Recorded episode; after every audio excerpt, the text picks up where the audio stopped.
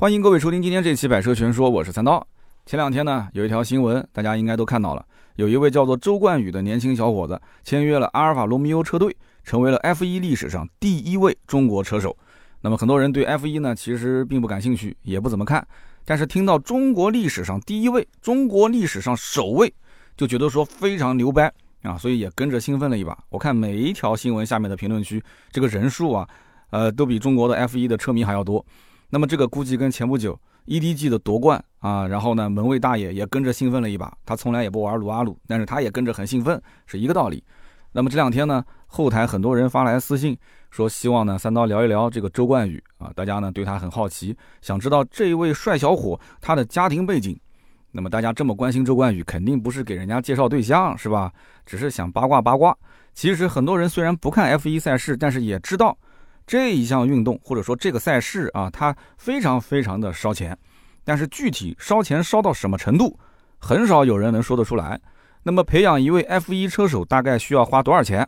周冠宇他是靠实力成为 F1 车手，还是说他的背后有大佬帮他去刷脸，或者帮他去砸钱换来这个名额？那么在周冠宇之前，中国历史上有没有差一点点就成为 F1 车手的前辈？那么周冠宇他今后会成为像舒马赫这样啊家喻户晓的车神，家喻户晓的 F1 冠军吗？中国的赛车文化现在又是什么水平？为什么中国的汽车企业没有一家参与 F1 赛事？当然了，其实这些大家都不一定很关心，大家最关心的就是他的爹是谁，他到底什么家庭背景，是吧？今天这期节目呢，咱们就聊一聊这些话题啊。由于我本人呢本身也不是一个资深的 F1 车迷，所以如果有讲解不到位的地方，还希望大家呢啊批评指正。这个里面呢，大量的信息还是我的收集跟整理，跟大家一起来讨论讨论。那么首先呢，培养一位 F1 车手大概需要花多少钱？二零零八年的时候，中国的赛车圈有一个老前辈啊，大名鼎鼎的车手叫陈从夫。这在以前的节目当中我也提到过他。那么陈从夫呢，接受采访的时候，他亲口说过，他说我呢是距离 F1 最近的中国车手了。我的父母为了培养我玩赛车，花了至少这么多。他竖起一根手指。有人说多少钱？有人猜一百万啊，不可能，一千万。兄弟们大胆点，都是 VIP，胆子大一点。一个亿啊，一个亿，至少一个亿。那么陈从夫他就讲，他说我实在是不能再烧我父母的钱了啊，这是个无底洞，年纪也不小了。陈从夫呢，八四年生人，跟我是同年的。他曾经代表国家队参加 A 一世界杯方程式锦标赛，他跑过勒芒的二十四小时耐力赛。参加过 DTM 德国房车大师赛，登上过纽博格林二十四小时耐力赛的领奖台。十九岁就签约了迈凯伦车队，二十三岁就获得了参加英国 F 三赛事的机会。那当然了，你如果说跟周冠宇比嘛，周冠宇二十三岁就已经是 F 一车手了，那还是有一定的差距。但是在当年，他毕竟是比周冠宇要大一轮还要多呢。周冠宇九九年，他八四年的，那么可以讲陈从夫在那个年代可以说是中国车手里面距离 F 一最近最近的一个车手了。只可惜啊，只要你一天没有进入 F1 车队，你就得拼命的烧钱去训练。当年应该讲，唯一愿意赞助他的赞助商就是一个国内的烟草公司。那么欧洲呢，又是一个禁止烟草公司赞助这样的一个环境，所以说他只能是自费训练了一年。那么这样的话，钱烧下去也是个无底洞，他最终还是放弃了。那么陈从夫之后呢，中国 F1 当时希望又寄托在了一个叫马清华的身上啊。马清华我们之前节目里也提到过，聊韩寒的时候，对吧？马新华八七年出生，比陈从夫呢小三岁。那么我们在韩寒传记里面的时候提到过他很多次，比方说二零一零年中国房车锦标赛，马新华跟韩寒分别是代表北京现代的车队和上海大众的车队。那么呼和浩特站的时候，马新华赢了韩寒；北京站的时候呢，韩寒又赢了马新华。所以这样看来的话，其实韩寒的技术也相当可以的啊。二零一二年，马清华成为第一位在 F 一大奖赛上驾驶赛车的中国车手。注意啊，这不是正式比赛。只是给了他一个试驾试 F1 赛车的机会，但是这也非常牛掰了，对不对？应该也是中国人第一次开着 F1 在正式的比赛上绕个两圈，那也很牛掰了。那么很快呢，马清华又跟 HRT 车队签约。当时的媒体一看，我的天，签约 F1 车队，那他就是中国 F1 第一人了。所以当时就把这个头衔就提前给了他。那么谁知道这个故事后来进行了反转？二零一二年的十二月份。HRT 车队呢，由于没有交纳这个基础的参赛费五十万美元，参赛费五十万美元啊，然后被国际的汽联除名了，最终呢是无缘二零一三年的 F1 赛事。所以马清华曾经是被质疑过，说是炒作啊，但是这个锅呢背的是有点不明不白的。然后后来马清华呢又签约了卡特汉姆车队，但是位置很快也是被取代了啊。最终呢，马清华没有实现 F1 车手的梦想。那么在中国香港还有个车手叫方俊宇，他其实呢是九零年出生在加拿大的温哥华，但是九七年返回香港啊。目前查到他的资料，他的国籍是中国香港啊。他如果是加拿大人嘛，我们就不说了，他中国香港人。他确实也真的是差一点就成为了 F1 车手，因为二零一五年签约了路特斯 F1 车队，但是最终呢还是无缘 F1 赛场成为一个真正的车手。那主要还是钱没到位啊，在 F1 赛场上你跑一趟得花费大概两百万人民币。从低级别的方程式 F 四一路你要晋级嘛，你得在 GP 三、GP 二这两个段位啊，你得分别训练个两年，所以你没有赞助，你就得自己找钱来烧。那么毕竟不是每个人都能像汉密尔顿一样啊，说能被迈凯伦承包一路给他买单啊，这是不太可能的。那么还有一个人呢，叫董和斌，董和斌是八二年出生在河南的阿姆斯特丹，不是中国的河南啊，是欧洲的那个河南的阿姆斯特丹，他的祖父母那一代都是从温州移民到河南的。那么前两年，国内某个品牌找他做代言，那么他本人其实我也是有幸见过，而且是近距离的。当时采访我在旁边听着，非常帅，但他其实中文讲的不太好，他讲中文有点像，就是就是他好像有点像日日本人讲中文那种感觉，他不太像是美国人那种中文的语调，反正就是说的不太好。他顶多算是一个 F1 历史上第一位华人车手，他不能叫中国车手啊，中文都讲不太好。他2010年加入了雷诺的 F1 车队啊，作为车队的第三车手。那有人可能要问了，什么叫第三车手呢？第三车手啊，这么给你举例子吧。比方说，第一车手跟第二车手两个人搭对子上场比赛，结果呢，这两个人前一天晚上啊去外地喝酒了，到外省喝酒了，结果那个外省正好是个带星的城市，健康码变色了，他第二天进不了赛车场，那怎么办？这个时候第三车手没去啊，他是绿码，他可以进场，那他就可以上场去比赛了，相当于是足球、篮球的替补队员。那如果说第一、第二车手都正常的话，那第三车手就基本上就坐冷板凳了嘛，对吧？那么董和斌就是属于第三车手。那么如果说连董和斌都能算是中国背景的 F1 车手的话，那么马来西亚籍的华裔叫熊龙这个人，熊龙现在的资料比较少，他应该算是真正参加 F1 比赛的华人了啊。他的父亲是当地的华人，母亲是英国人。二零零一年在马来西亚政府还有一个叫万能彩票公司的支持下，那家里面要不有矿，要不就有彩票公司支持，要不然你怎么玩 F1 呢？啊，在这两个支持之下，一个政府，一个是彩票公司，他加入了意大利的米纳尔迪 F1 车队啊，所以他也是一个啊，可以说是有这个华人背景的 F1 车手。所以你了解完以上这些背景之后啊，你会发现，好像要不就是没完成，就差那么一步，要不就不是什么根正苗红的中国车手。所以你就知道啊，对于 F 一车迷来讲，周冠宇这个根正苗红的中国人啊，出生在上海。应该他的这个再往上一辈的话，应该是山东啊，山东潍坊那边人吧？因为我看他们家生意都在山东潍坊那边。作为一个就是上海人嘛，十二岁去到英国北部的谢菲尔德开始练习赛车的生涯，到现在成为了 F 一车手，所以大家觉得说这就是我们。中国人的骄傲，对吧？现在民族的自信、民族的自强，大家这种情绪都非常的强烈，啊！EDG 夺冠了，哇，杀的那些韩国的队员，感觉丢盔卸甲啊！但是后来听说这个队员里面也有韩国人，是吧？反正不管怎么说，就是我们很开心，我们很自豪。当然了，我们今天聊他的故事，其实更多的想讲就是他这种就绝对不是普通家庭的孩子能走的人生道路。百分之九十九的孩子啊，还是靠父母呕心沥血搞一套学区房。啊，然后获得一个比较好的教育资源，那考上一个呢，啊，凭他的本事吧，啊，考上一个相对还不错的大学，至少是个大学生嘛，然后过一段平凡的人生，开开心心就好，这是自我安慰啊。所以说，大家一定很好奇，这个周冠宇的父母到底是做什么的？啊，这个是节目的中心了啊，大家都很关心，耳朵竖起来了。其实周冠宇的父母啊，也没有大家想象中的那么的豪气。啊，跟 F 一的那些车手，比方说像斯特罗尔或者是马泽平这种顶级的富二代比起来的话，那这个马泽平跟他们比就什么差距呢？我觉得就相当于是我们跟王思聪之间的差距。有人讲有那么夸张吗？你刚刚说这两个人，什么斯特罗尔，什么马泽平，这两个 F 一车手，我这么跟你讲吧，斯特罗尔的老爸买了一个 F 一车队。然后马泽平的老爸呢是正准备买一个 F1 车队，那有人可能要说了，买个车队也好像不是什么很夸张吧，又不是是造个车，啊，那我这么跟你讲吧，周冠宇的父母呢，那肯定也是土豪，对吧？那他能不能买一支车队给他儿子玩呢？啊，我这么跟你算啊，买一支车队大概的费用，那么比较牛掰的车队一般都不会卖，对吧？你说那红牛车队卖不卖？人家肯定不卖。你找一个小车队，你跟他讨价还价，我估计至少啊，至少成交价在八九个亿、十个亿人民币。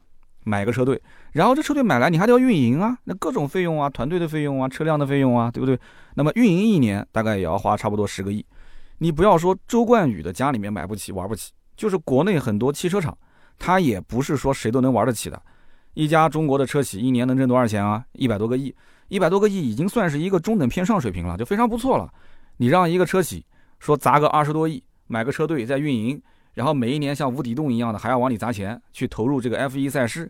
这个性价比啊，甚至还不如那些，比方说冠名什么综艺节目啊、足球、篮球的这些体育赛事啊，哎，甚至找几个网红，让他们帮我们去刷刷流量，对吧？拍拍段子，他们都觉得说比这个要好。F1 赛事以前是有转播的，后来就是因为拉不到赞助，最后连转播都停了好长时间，对不对？不过周冠宇的家底子比我们大多数人那肯定强的不是一星半点。那有人讲说，说了半天他家到底是做什么的呢？是不是有矿呢？这个周冠宇的老爹呢，他的名下有二十三家公司，这是能查到的二十三家公司啊。那么其中有四家公司是跟儿子冠宇的名字相关的，分别是冠宇汽车销售服务有限公司、潍坊冠宇体育健身有限公司、潍坊冠宇汽车销售有限公司、潍坊冠宇中意汽车服务有限公司。那么如果有山东潍坊的这个粉丝的话，那么应该都知道啊，当地有一个叫冠宇汽车园，是吧？长安福特、北京现代、东风日产。广汽本田、宝马 4S 店都是他家的。那么这个周叔叔呢，还有一家公司叫做潍坊冠城汽车销售服务有限公司。这个冠城跟冠宇是什么关系呢？啊，周冠城是周冠宇的妹妹啊，也就是说用他的妹妹的名字命名。那也让老爸还是非常有爱心的啊，非常可爱的老爸。当然了，这些都不重要。他老爹的公司还有很多的股东啊，据说其中有一个股东比他爹还要牛，是真的有矿的那种哦。这个人是他爹的兄弟，也就是周冠宇的叔叔。你要是看周冠宇的那个赛车上有一个贴纸啊，赞助商的贴纸就是他叔叔这个公司。那么我曾经呢在 4S 店干了十几年，我的第一任老板就跟周冠宇他爹其实差不多，在南京呢也有十几家的 4S 店。我觉得在南京有十几家 4S 店，跟在山东潍坊有十几家，应该讲规模都差不多吧，对吧？那么一年的流水呢也就几十个亿，那就算能赚个几个亿吧，我觉得也不算是中国顶级富豪。啊，不过呢，拿出几千万给儿子去练练车，这个应该讲说是问题不大的。而且呢，这次传言这个周冠宇能成为 F1 车手，是因为啊带资进组。什么叫带资进组呢？背后带了三千万欧元的赞助费啊，广告费。那么这个其实在 F1 的圈子里面很正常，F1 是一个非常非常商业化的一个圈子。人家之前 F1 的前任掌门人伯尼就说过，说 F1 啊，你不要看它是一个体育比赛，它其实是一个商业活动。啊，如果哪个商家想要在全球去打响它品牌知名度，你就来 F1 烧钱搞赞助就可以了。啊，没有实力的企业，没有个几十个亿啊、十几个亿就不要碰，这是个无底洞，你不要碰。其实随便国内哪个企业，你让他拿出三千万欧元，你说搞个赞助啊，不行就两家拼一下呗，我觉得都不是什么大问题。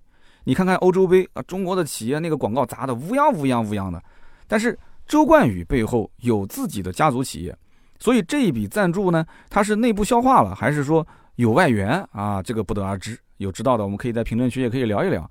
那么周冠宇家里面有条件允许他去玩车，那他本人有没有这方面的天赋呢？那毫无疑问，天赋肯定是有的嘛。任何竞技类的运动，天赋都非常的重要。无论是说像丁俊晖打台球，还是 EDG 打英雄联盟啊，或者像我三刀平时去打个篮球，我觉得天赋都很重要。但是比天赋更重要的是什么？得有人能发掘你的天赋。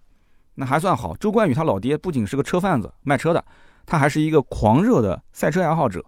那如果他老爹把周冠宇当年安排在山东潍坊啊，就在当地培养，那我估计基本上周冠宇现在也就是可能当地十几家 4S 店的这个总经理了，对吧？老爹给他培养培养，将来继承家业。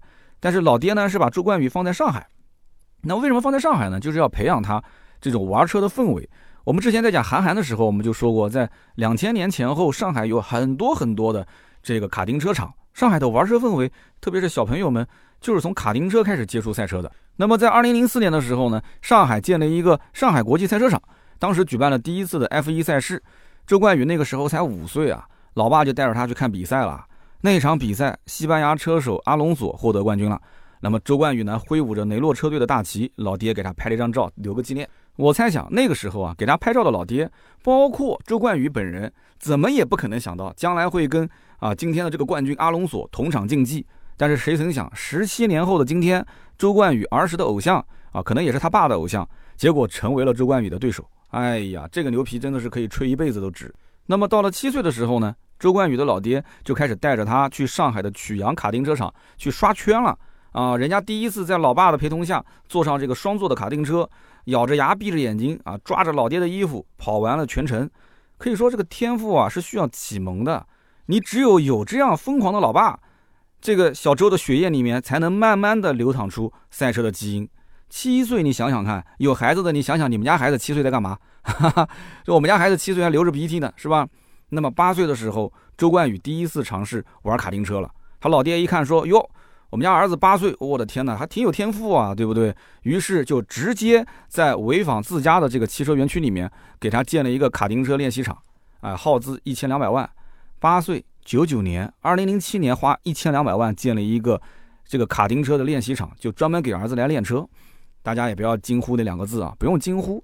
如果他老爹当年建这个卡丁车场是自己花钱买的地，那现如今这一块地的价格，我估计啊，应该是够他儿子玩好几年 F 一了。天赋这个东西呢，就是老天爷赏饭吃。卡丁车呢，我也带我女儿玩过。我女儿今年九岁啊，跟当年这个周冠宇第一次接触卡丁车，这年纪也差不多。我看我家女儿开卡丁车的状态，我都不准备将来让她考驾照了啊。我觉得给她配一个司机是比较安全的啊。那么周冠宇十一岁的时候呢，老爹就鼓励他说：“你要参加全国卡丁车锦标赛。”结果八战八胜，啊，拿下了全国卡丁车锦标赛所有分站的冠军。没有办法，这家里面有赛道的孩子，就赢你在起跑线上，你不服不行啊，对不对？就摊牌了，家里有赛道啊。那么眼瞅着中国也没什么对手了，那么周冠宇的老爹呢，就只能安排他呢去英国玩玩啊，跟英国的这些小老外啊会一会，看一看呢能不能也跑出一点成绩，说不定真的有天赋啊。那当然了，如果到英国你要真跑不出什么成绩的话，那咱就回来好好读书，对吧？将来就混个大学文凭，然后呢继承几十亿家业啊，勉为其难的继承一下吧。那么于是呢，这个十二岁的周冠宇就来到了英国北部的谢菲尔德。那么英国这里呢，赛车氛围非常的浓厚，光是卡丁车比赛，每一年就有两万两千多人参与。那么很多 F1 车手都是从卡丁车的锦标赛一路走过来的，所以这里呢也是 F1 车手的摇篮。那么周冠宇的老爹呢，在英国就找人打招呼啊，加上自己儿子呢，在国内这个成绩就相当于是大佬去屠杀新手村嘛啊，这种成绩拿出来，那么也挺唬人的嘛。很快啊，就有一个车队需要这个周冠宇加入了，这个车队叫做草莓卡丁车队。那么两年之后呢，周冠宇在英国啊就拿下了两次冠军，一次亚军，两次季军，应该说这个成绩也是非常非常不错了。那么这其中呢，有一个叫做 Super One 的比赛，这个比赛的含金量啊，应该说是非常非常的高。那么他呢，正好是拿了这个比赛的冠军。当年的汉密尔顿、巴顿、库特哈德都曾经是这个赛事的冠军，人家也是从开卡丁车过来的。所以呢，一个十四岁的中国男孩啊，在英国拿下了这场比赛的冠军，那这个叫周冠宇的孩子就引起了法拉利的注意。那么周冠宇玩卡丁车的生涯，其实到了这个时间点就基本上结束了，一直玩到了金字塔的塔尖啊，引起了法拉利的注意。所以你看看，人家还是有实力的嘛。二零一四年的时候，周冠宇进入到了法拉利学院，成为了法拉利青训营史上签约过的唯一一位中国车手。虽然说这个法拉利学院名气非常大，但据说呢也非常势利眼啊。这个呢也是论资排辈，看看家庭背景的。那么这个法拉利学院里面呢，有一位太子爷啊，这个呢基本上就是在学院里面称王称霸的啊。这个小太爷是谁呢？是车王舒马赫的独子，叫米克舒马赫。在 F 一的这个圈子里面，舒马赫这个名字啊，这个姓氏就代表着巨大的财富。而这个米克舒马赫呢，还是车王迈克尔舒马赫的独子啊，只此一家，别无分店。所以因此呢，各方面的资源啊，全部都会倾斜到他这里。那么大家可以想想看，这个学院里面啊，这么不公平的，对吧？大家就就全部倾斜给他，有专业的工程师给他调教底盘什么的。所以这种待遇呢，你忍也得忍，你不忍也得忍，就是这么一个背景，这么一个环境。所以呢，周冠宇进入到这个法拉利学院呢，啊，就也见到了世态炎凉，是吧？曾经也发过这个推特啊，这些就吐槽过。但是你得熬嘛，你至少得熬五年啊。从这个法拉利的青训营毕业，为什么呢？因为你毕业了，就相当于是简历上镀了一层金，是吧？不是什么人都能进这个学院的嘛。那么在这五年里面呢，他从低级别的方程式 F 四赛事开始开。那么什么 F 四、F 三、F 二、F 一。我们不用关心这些，你只要知道，我们就像打怪一样的，我们先把 F 四这个等级的怪先打完，然后呢得个前几名，我们再去打 F 三这个级别的，然后再得个前几名，我们再打 F 二。那么至于能不能进 F 一的这个车手行列，这个就有一部分的运气成分了，而且也要有实力。这个实力不仅仅是技术实力，包括资金实力。所以 N 多 N 多的人在这些赛事的每一个阶段都是被筛掉的。那么全球其实真正参与 F1 的这个赛事的，每一年也就那么二十个人，二十个人啊，顶尖中的顶尖了。所以说，十五岁的周冠宇当时参加这个 F 四的赛事，就不断的刷自己的个人成绩，啊，先是获得了 FRA 意大利 F 四的年度亚军、新秀组的冠军，然后一个赛季之后直接进军 F 三，从 F 四赛事进 F 三了。F 三赛事打了三年啊，终于是在 FRA 欧洲 F 三锦标赛拿下了法国波城站的冠军。那么大家听的好像觉得很过瘾，好像也不是很难嘛，动不动一个冠军，动不动一个冠军。能打到这个级别做职业车手的，那个个都是精英中的精英。而且这里面还有一个大的背景，就是每一年你还要训练啊。你听的是很过瘾啊，但他每天都在烧钱啊，每一年都是烧成百上千万的投入啊。没有赞助就自己掏钱啊，对不对？你说是职业的，实际上你还得自己往里砸钱，你才能继续玩嘛。没有钱，你一天训练也别想继续。虽然说从 F 四到 F 三，好像再往上就 F 二了，哎，好像距离 F 一很近了。但实际上越往上，希望越渺茫。你会发现你跟周围人其实差距不大啊！你想成为 F 一车手，简直就是大浪淘沙。能走到这一步，真的每一个人的差距都不是很大。那么到了二零一九年，十九岁的周冠宇跟法拉利车手学院合同到期了，哎，他转身啊离开这个世态炎凉的地方了，转身投奔了雷诺的运动学院。那么参加了更高级别的 F2 锦标赛，那么为了成为 F1 车手做最后的冲刺。那么虽然说 F2 听起来跟 F1 只有一步之遥，但是我告诉你，百分之九十以上的车手都是止步于这个 F2 的阶段，因为 F1 赛车手全球就那么二十个车手啊，对不对？你选来选去那么多优秀的，你从哪里去选呢？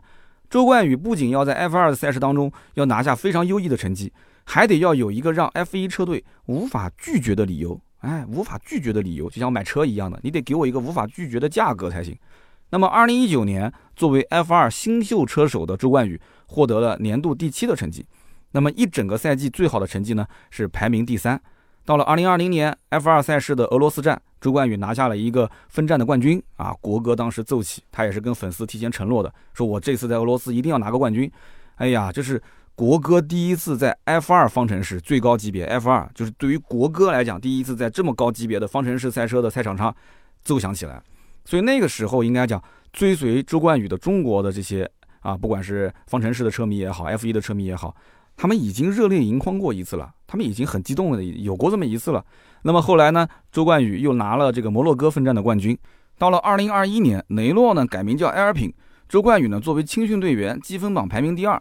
同年的 F1 奥地利站第一次练习赛的期间，周冠宇呢代表埃尔品车队驾驶阿隆索的赛车跑了几圈，大家还记得吗？阿隆索他当时还是个小孩子的时候，在上海的 F1 国际赛车场，阿隆索拿到的冠军，他当时挥个旗子拍了一张照片。今天开着偶像的车跑了几圈，那当然心情是激动无比的，是不是？那么再后来的故事，大家就都知道了。前两天官宣了啊，签约了阿尔法罗密欧车队，正式成为 F1 车手。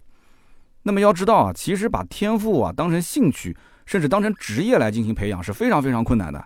我非常喜欢一个广告啊，广告词是这么写的：别人看到你的今天，我们看到你的昨天；别人看到你的成就，我们看到你的奋斗；别人看到你的付出，我们看到你的收获；别人看到你的荣耀，我们看到你的执着。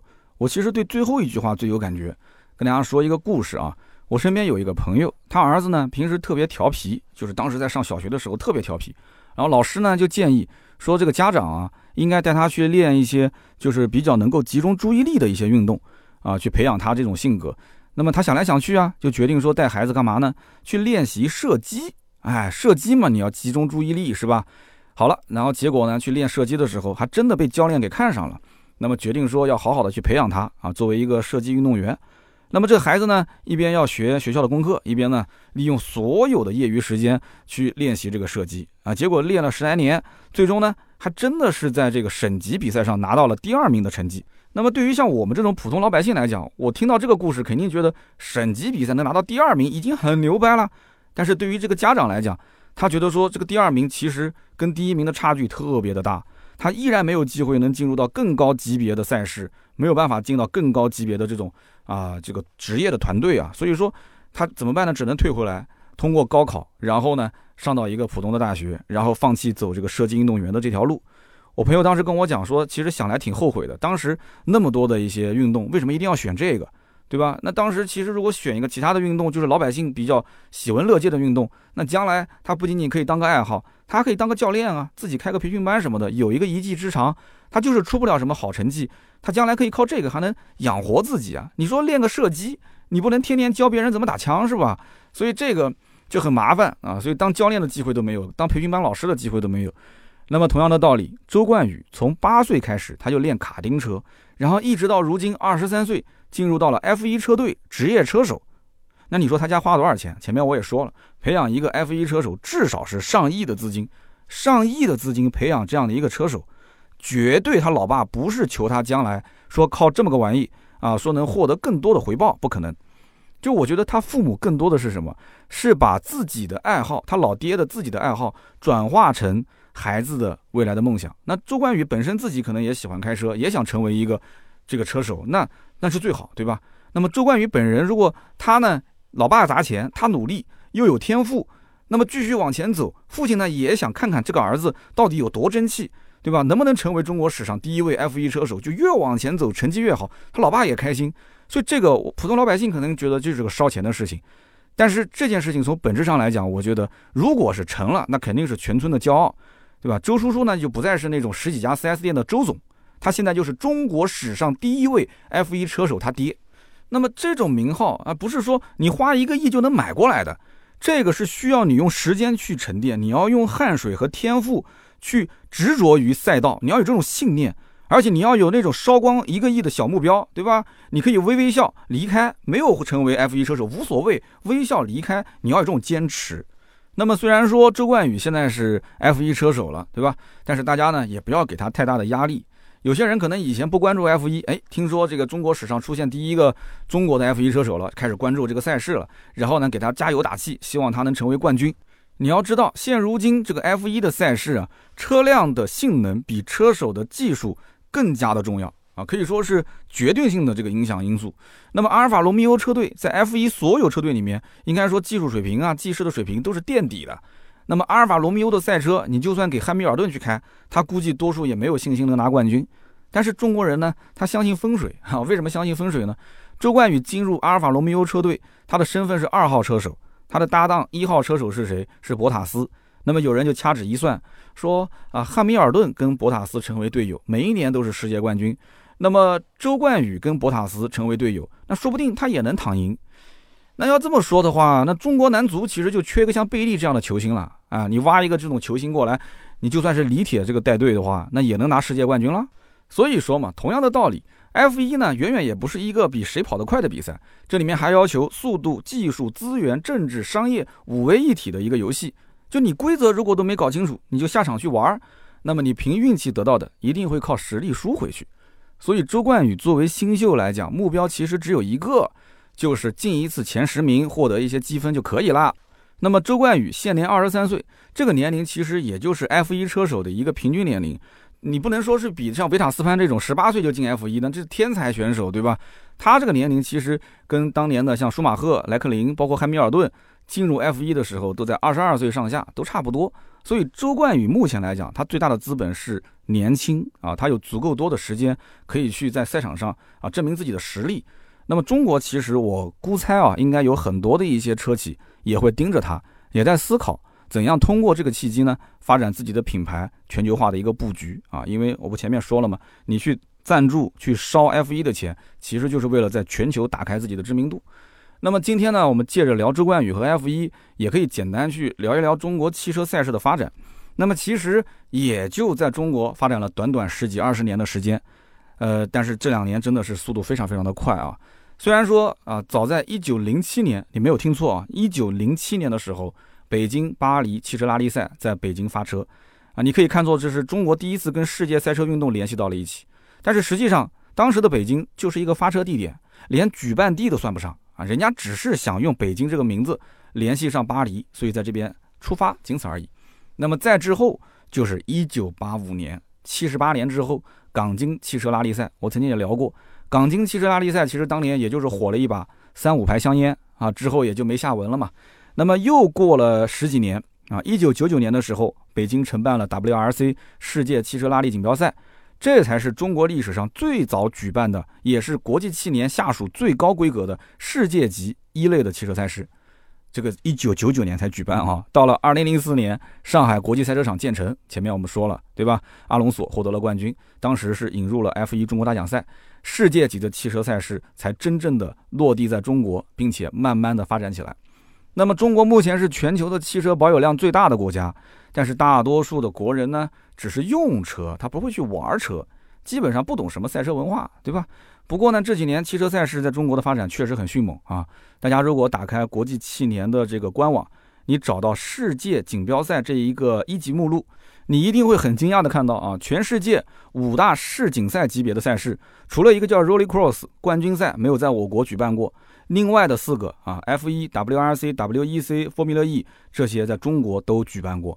那么，我国每一年举办的各种级别、各种规模、各类国家级的、地区级的场地啊、拉力啊、越野啊、摩托等等这些赛事不下千场，你都不敢相信。哎，我怎么没见过啊？不下千场，我微博曾经还转过很多的一些赛事直播，都没人看。我每次转过来之后，评论几乎就是个位数，然后也没人点进去看，也没人在里面发弹幕，真的是很惨很惨。那么现如今，有未来的三三三车队拿下过风靡乐 E 年度总冠军，大家知道这个事情吗？啊有人可能是未来车主，他知道你不是未来车主，你知道吗？有领克车队拿下过 WTCR 年度总冠军啊，这个事情呢，宣传力度比较大，可能知道的人还挺多。那么其实在我看来，咱们中国不缺中国籍的 F1 车手，但是缺中国造的 F1 赛车，所以这一点大家一定要牢记。那么最后呢，我们再聊两句闲话啊。如果大家今天听完这期节目，哎，突然之间啊，就对这个 F1 产生了兴趣。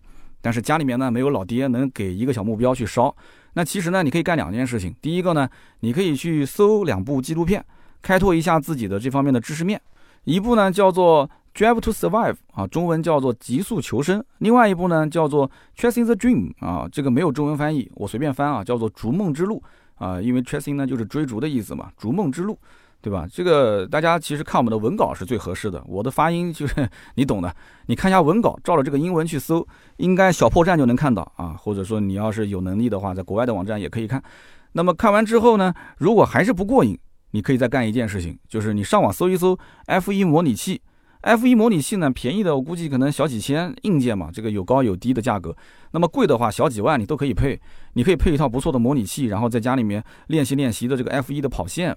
啊，如果你要是真的觉得说自己很有天赋啊，打遍周围都无敌手了，那你可以去报名叫 F1 电竞中国冠军赛，还真的有这么一个赛事啊，它是虚拟的一个电竞赛。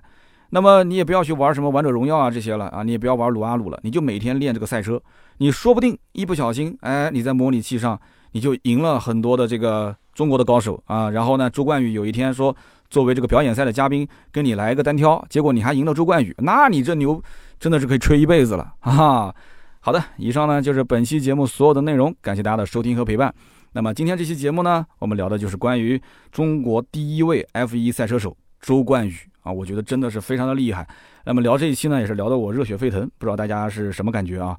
我觉得对于中国的赛事，作为一个汽车媒体来讲的话，呃，虽然说我有的时候厂家会组织下赛道，但是我自己啊不怎么玩赛道，也不怎么玩赛车，还是一个比较这个。工作归工作，家庭归家庭的人啊，没有太多的这种激情跟热血。但是我觉得很有可能，将来等我有朝一日退休的时候啊，啊，我有大把的时间可以去消耗，那我可能真的也会老的时候我就玩个赛车下赛道，跟大家一起，对吧？我们的听友听了我几十年的节目了啊，一把胡子一把泪的，我们来去飙一飙老年赛事，老年退休赛事。那么好，下面呢就是关于上两期节目的留言互动。因为其中有一期是进口大众途锐的商业，所以我们会抽十位听友啊，非常的幸运获得我们百车全说定制的帽子，我们就抓紧时间吧。第一个是叫做嘉兴小王，嘉兴小王说：实不相瞒啊，我的途锐落地七十二年前提车，为了不让别人能认出我，我感觉戴个帽子会更低调更好一点。谢谢刀哥，这个已经不是暗示了，这是明示。那么下面一位听友叫做葡萄烫，他说。啊，我们家亲戚呢，一零年左右就开途锐了，我很是羡慕。父辈开途锐，儿女呢开 Q 五，懂的人看得出啊，他的父辈低调不张扬啊，不懂的人看得出父辈很宠孩子，可以说满满的都是爱。所以我也想立个小目标啊。那么下面一位听友呢，叫做用户六二幺零四零三七二六，他说我的手机啊还有百分之二的电，我还是打开了这一期节目。等公交车的时候呢，风有点大，吹得有点头疼，我默默地打开了懂车帝，查了一下这款车的价格，上公交扫了个码，我感觉还是公交车更温暖。这是个诗人啊，这写的。下面一位听友呢，名字叫 R H G G，他说我十年前被派到海外工作。我当时认识一个企业的项目总负责人，单位呢给他配车的预算是限定的，但是车型可以自选。结果呢，他选了一台4.2的途锐啊，当时应该讲是最高配了。我就问他，我说这么多的预算，你为什么不买个奔驰 ML 或者是揽胜的运动啊？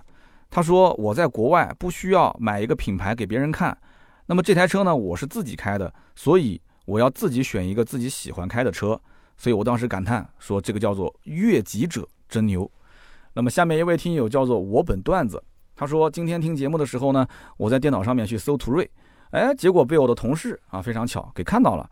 我同事当时就感慨了一句：“牛叉啊，有品位啊，开始搞大途锐了。”然后我自己上网查了一下资料啊，确实像三刀所说，途锐的配置相当可以。那么也希望自己啊有朝一日有实力可以到 4S 店去看车，而不是在网上看图片。那么下面一位听友呢叫做 Hello 蒋先生，Hello 蒋先生说。途锐其实给我的印象一直是很贵的车。零七年读初中的时候，我当时喜欢的女生，她老爸开的就是途锐。我还记得坐在车上，我跟他爸说话，诚惶诚恐的。这个我觉得你也挺厉害的啊！零七年你就能知道这台车很贵，那你这个知识储备也是相当可以啊。那么下一位听友叫做古拉斯谭德莱，古拉斯谭德莱说，曾经上大学选修的汽车课，期末的时候老师让我们写自己最喜欢的车，我当时写的就是途锐。我当年应该讲是从 CC 一直研究到辉腾，但是我怎么看途锐，我都怎么喜欢。我觉得这台车不显山不露水，如果将来我有个几十万，我一定会买它。结果我现在被生活摁在地上，使劲的摩擦，不知道是我的原因还是车的原因啊。说我现在看新款途锐啊，似乎没有以前那种感觉了。这个这个，我觉得是你的原因啊。就如果这期不是特约，那就是车的原因；如果是特约的话，那就是你的原因，好吗？那么下一位听友叫做不务正业的梁龙，他说：“途锐呢，我是非常看好的，一直想买。但是我第一个八十万我买了房，第二个八十万我还了房贷，第三个八十万买了第二套房，第四个八十万目前还没有凑够啊。那我觉得你可以先交个定金，给自己一个目标，然后第四个八十万凑够的时候直接提车。那么下面一位听友呢叫刚子一九八四，也是我们老听友了。他说家里面一个大哥今年准备换车，本来是准备换辆 SUV。”之前开的是二零一六款的辉昂，当年呢落地四十八啊，刚好现在他对比的是 Q 七 GRE 叉五跟途锐，然后我就顺手把这期节目推给这个大哥了，哎，结果大哥听完节目跟我讲说他下定决心要买途锐了啊，要拿他的这个辉昂去置换。我觉得他最终选途锐的原因啊，还是他的性格稳重低调。我觉得这个车啊非常符合他的气质。我觉得特约的节目你以后最后这个总结啊可以改一下，你觉得应该是这么写，是不是合适一些？是因为大哥听了三刀的节目，坚定了信心。这期节目对于带货太有用了，哎，就因为你懂的，有有有有金主爸爸在看呢，对吧？下次稍微多加一句，捧捧场啊！刚子一九八四知道了，对吧？哎，打配合。那么最后一位听友叫做杰克和啊，杰克和，他说应该说八十万途锐是有实力的老板，但那都是上了年纪的了啊，对大众品牌有深厚的认同感。认为自己非常了解大众的内涵，跟别人不一样啊，不太喜欢随波逐流。我觉得就一句话我不太认可，就其他我都认可。对大众品牌的这个认同感啊，包括不随波逐流。但是你要知道，途锐现在的年龄层是越来越年轻，因为它造型确实也是越来越年轻化了啊。但是整体来讲，确实可能跟其他的一些价位的车型比起来，还是年纪偏大。但你想想看，能买到这个价位的都已经快八十万了，那基本都是在某个领域里面。有所建树的啊，就资金积累啊，各方面啊，相对来讲还是比较殷实的。那么以上这十位啊，以上这十位就是我们第九十七期节目获得我们百车全说定制版的帽子的听友，大家呢也可以尽快联系盾牌，然后呢呃发送一下你的收快递的地址，我们尽快发送给你。那么下面呢是九十八期，这个节目呢叫深圳打工两套房，买车换车娶新娘。很多人讲说，当时看标题差点看错了，以为是换新娘啊，这个肯定不可能换新娘嘛，对吧？那这种价值观我还是有的，买车换车娶新娘。但是也有人说我是标题党，说深圳打工两套房，第一反应就是深圳买了两套房，这太夸张了，深圳两套房都是上亿身家了，这是。这个怎么说呢？就我当时也猜，估计有人会误解，但是我觉得这个，因为这个标题想它就想了很长时间，我想出来我觉得不错，我就不想换了，对吧？所以呢，上期节目整体来讲评价呢也是两极分化啊，有人觉得说这个听得不过瘾啊，但是有人觉得说很真实，很有温度，希望我今后还是多一些这样的故事。还是那句话，故事。我一个人的故事是有限的，大家的故事是很多的，所以呢，你不管是什么样的车，你是豪车也好，普通车也好，你都可以去说一说，写一写。你可以发语音给盾牌，你也可以发邮件给我啊。我的邮箱呢，四幺八幺五零五零五。上期节目有一位听友是在评论区发他的故事，其实我个人觉得啊，你不用在评论区发。第一个呢，字数有限；第二个呢，呃，你完全可以有这个时间啊，你发给盾牌，或者你直接发邮件给我。那么你这个故事，如果我入选的话，我会帮你重新精编一下。精编完之后呢，我再通过音频跟图文的形式传播给大家，这样会更好。那么上一期节目呢，九十八期，有一位叫轻雨微风，他说这个故事真的非常好。其实平凡人的事情才最容易感动人，我们能从中呢听出许许多多的小人物啊，他热爱生活、执着理想的正能量。感谢三刀分享这样的一个故事，非常谢谢你。我也觉得你的这样一条留言。虽然也很普通，但是也很感动，就是我觉得是个很真实的留言，非常感谢啊。那么下面一位听友叫做听听不要钱，他说：“你好三刀，听你节目四年多，第一次评论啊。本人呢遇到了关于退定金的问题，七月份在长安品牌交了一千块钱的定金，当时买的是新能源车奔奔，那么合同上呢没有注明提车时间，我等了三个多月，到了十一月十号的时候，我跟销售说我不想等了，我想退定金，但是销售说这个车已经到店啦。”可是我不想提车啊，我想退啊。那么销售说你想退，那只能退五百块钱定金。我希望三刀帮我分析一下这个退定金的情况，能全退吗？还是退一半？还是跟厂家去反映一下？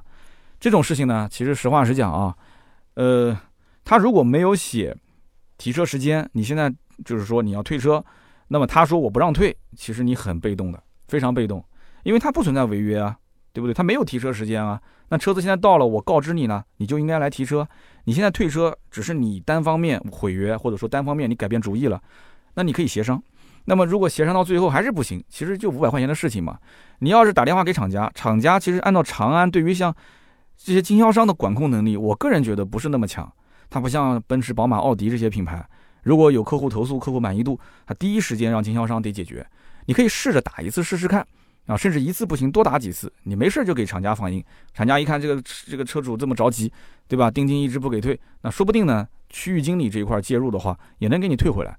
那么还有一种方法就是不行，你就看看能不能在相关的论坛把你的订单转出去啊，转订单也是一种方式，但是比较麻烦。再一个呢，那实在不行，三刀这里贴你一个芥末绿啊，至少也给你挽回一个一百多的损失。那这样的话，你也就还差个三百来块钱了，哈哈，那就那就算了吧，就不要去浪费时间了。那么下面一位听友叫做小杰杰哥，他说我听完之后发现这个哥们儿的经历跟我很像啊。我是一零年毕业，从武汉到上海打拼，一开始呢在苹果店当销售，然后半年之后呢成为了店长，一年半之后呢，呃我就跳槽到了苹果公司做渠道。一五年当时因为生活需要啊得买车，但是我也得存钱去结婚啊，所以我想买一辆二手的，类似像福克斯、嘉年华、乐风之类的。后来呢，我想了想，哎呦，算了，还是一步到位买辆新车，我就买了一台丰田的致炫。那么也是买了这个车之后，我才开始听三刀的节目。结果我听到三刀收了这台车，把它批的一文不值。我有把致炫批的一文不值吗？也没有吧，我自己开的不就是威驰吗？他说这台车我当时觉得真的非常好开，非常适合新手。那么后面到了一六年的时候呢，我又用我的积蓄在武汉贷款买了一套房。那么一七年年底在上海的郊区，我又贷款买了一个老的公房。当然了，家里面拆迁也拿了五十万啊，这也是一个大背景。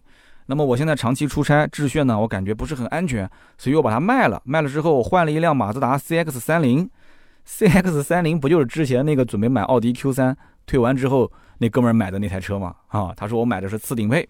那么高速跑起来确实很稳。我觉得外地人在一线城市一定要弄清楚我自己想要什么。赚钱有的时候就是一阵一阵的，碰到了机会就一定要抓住。非常非常感谢我们小杰杰哥他的亲身经历的分享。那么以上三位呢，就是我们第九十八期节目的留言中奖的听友啊，每人可以获得价值一百六十八元的芥末绿燃油添加剂一瓶。那么再次感谢我们每一位听友在节目的下方跟我留言互动，这是对我最大的支持。那么还有更多的原创内容呢，是在我们的公众号“百车全说”上面。想加入我们的社群，也可以去关注这个公众号“百车全说”，一百两百的百啊，百车全说。那么今天这期节目录完之后呢，我就要飞广州了。十九号、十八号两天我都在广州，二十号回来。那么二十号那天的节目呢，我来看一看，我是聊广州车展呢，还是聊我最近试驾过的这几款车啊？包括亚洲龙啊，包括玛莎拉蒂的 Ghibli 啊，还有包括像丰田的 Supra 这三款。那么我来去整理一下，希望大家呢这几天留意一下节目的更新啊，多多跟我留言互动。那么今天这期节目就到这里，我们下一期接着聊，拜拜。